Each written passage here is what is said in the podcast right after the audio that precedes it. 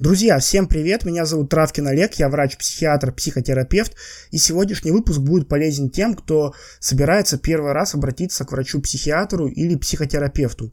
Если вы или ваш родственник планируют обратиться к какому-то из этих специалистов, то в этом видео вы узнаете, что нужно сказать врачу, чтобы ваш прием был максимально продуктивным. Часто люди, которые обращаются первый раз, чувствуют себя растерянно, забывают, что хотели сказать, Э, спрашивают просто, а как говорить, я первый раз, я не знаю, с чего начать беседу. Так вот, в этом видео я вам дам такой пошаговый план, чек-лист, э, и вот если эти моменты вы скажете врачу, то уже у врача будет достаточно информации, чтобы сориентироваться по вашему случаю э, и не терять зря время.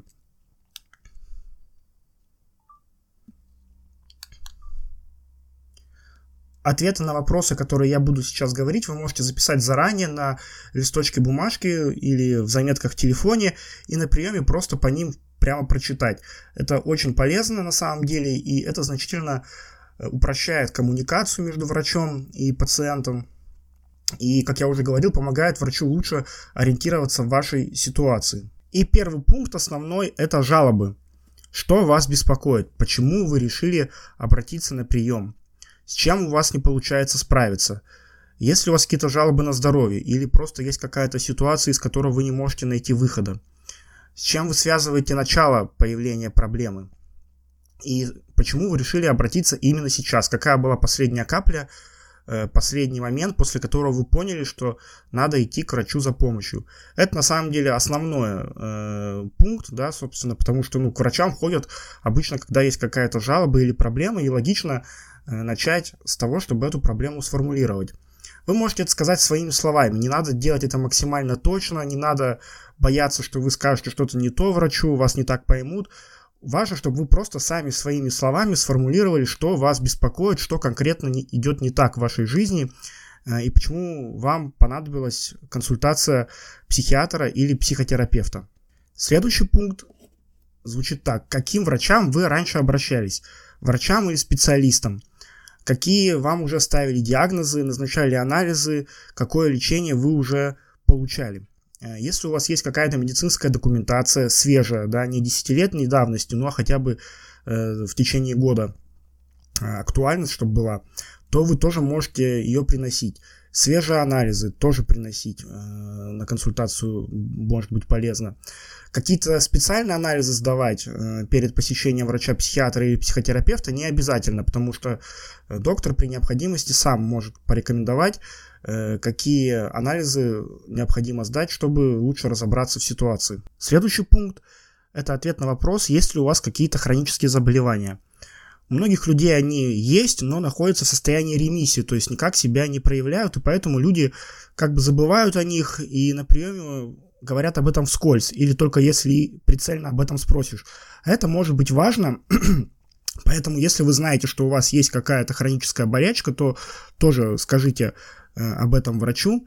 Или если вдруг вы принимаете какие-то препараты на регулярной основе, например, от давления или э, для поддержания уровня сахара, любые препараты, которые каждый день вы принимаете, тоже нужно об этом сказать, потому что это может быть важно.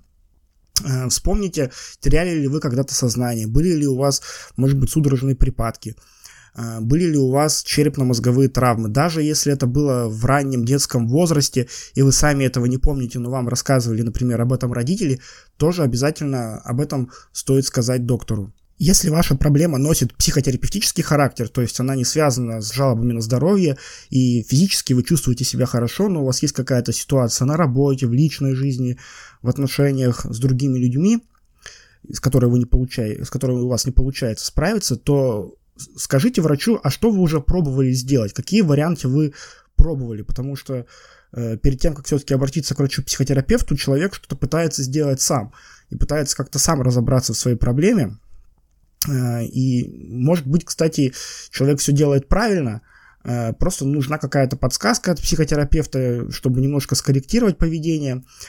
Поэтому важно рассказать, что вы уже делали, какие действия совершали, какие решения пробовали, э, какие методики пробовали и какой результат вы получили. Следующий момент, на который лично я всегда стараюсь обращать внимание, это обращался ли человек ранее к психиатру, психотерапевту или психологу, Если да, то почему обращался, с каким вопросом?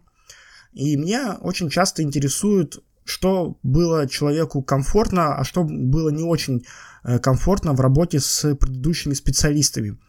Э, например, э, специалист может работать там в хорошем правильном научном методе и говорить человеку правильные вещи, назначать правильное лечение, но есть какой-то субъективный момент, который не дает человеку довериться врачу, не дает человеку чувствовать себя комфортно во время психотерапии.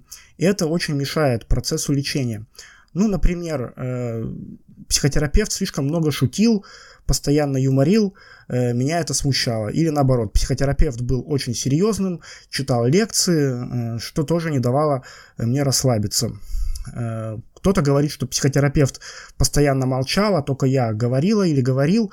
Мне это тоже как-то напрягало. А другим, наоборот, не нравится, когда, э, когда психотерапевт перебивает. Людям хочется выговориться, а психотерапевт постоянно пытается э, вывести человека на диалог, что-то отвечает, и кому-то это тоже не очень подходит.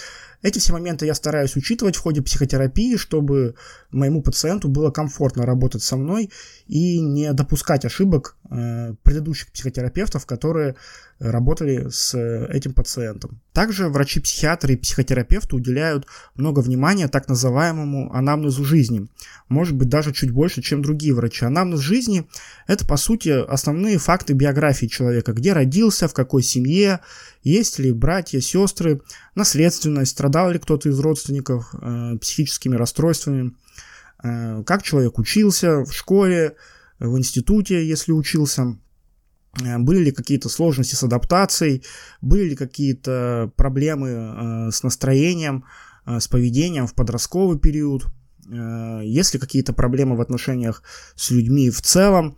Э, то есть такие основные моменты, которые помогают э, понять жизненный путь человека примерно. Не на 100% понятно, и человек сходу все и не расскажет, но все же какие-то важные факты биографии могут быть полезны при э, постановке некоторых э, диагнозов. Также во время расспроса я уделяю внимание тому, принимал ли человек раньше какие-то психотропные препараты. Антидепрессанты, антипсихотики, нейролептики, транквилизаторы, противотревожные, нормотимики, любые – если принимал, то как долго, какой препарат, в какой дозе, какой был эффект. Э, если человек пытался лечиться самостоятельно, то есть покупал какие-то успокоительные или биологически активные добавки, я тоже уточняю, что это были за БАДы, как человек реагировал на эти БАДы. Ну и, конечно, важно уточнить, почему человек решил, что ему нужно лечиться при помощи БАДов.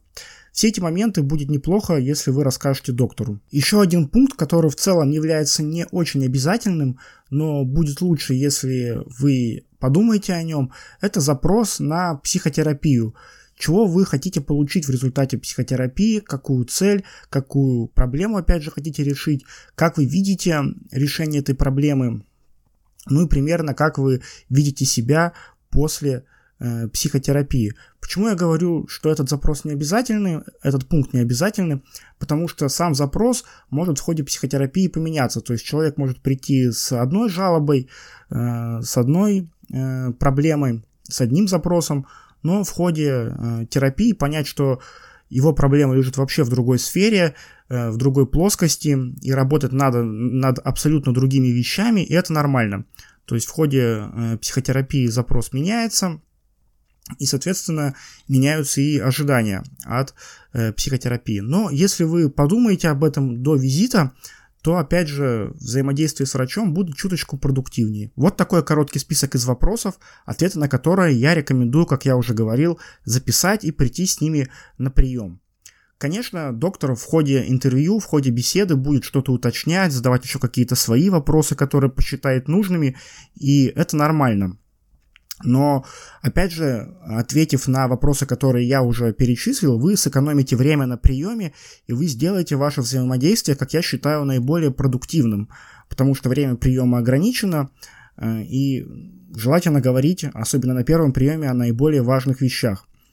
Э, поэтому я надеюсь, этот список был вам полезен. У меня есть блог в Инстаграме, там есть пост Э, что сказать врачу на первом приеме, где все эти вопросы написаны в письменном виде, поэтому можете зайти в мой инстаграм, э, найти этот пост и эти вопросы себе скопировать куда-нибудь. Будет интересно почитать в комментариях ваше мнение по этим пунктам, что бы вы добавили, на какие детали вы бы еще обратили внимание. Если у вас был опыт посещения врача-психиатра, психотерапевта или психолога, будет здорово, если вы о нем расскажете, э, что вам понравилось, что не понравилось, какой был результат, как вам сам процесс – я думаю, люди почитают тем, кому это интересно, сделают для себя какие-то выводы, и тем самым мы вместе сможем поднять качество оказания психиатрической и психотерапевтической помощи на качественно новый уровень. Потому что я считаю, чем больше вопросов будут задавать пациенты, чем более осознанными они будут, тем э, лучше будут работать и специалисты, психиатры, психологи, психотерапевты, тем более квалифицированную помощь они будут оказывать, а от этого выиграют все. И пациенты, которые, собственно, эту квалифицированную помощь получат, и это будет стимул для э, самих специалистов развиваться, повышать свои знания, улучшать свои навыки и, конечно, работать над сервисом, да, то есть э, оказание помощи, чтобы пациенты были довольны и получали исчерпывающие ответы на свои вопросы. На этом все, друзья. Огромное вам спасибо за просмотр.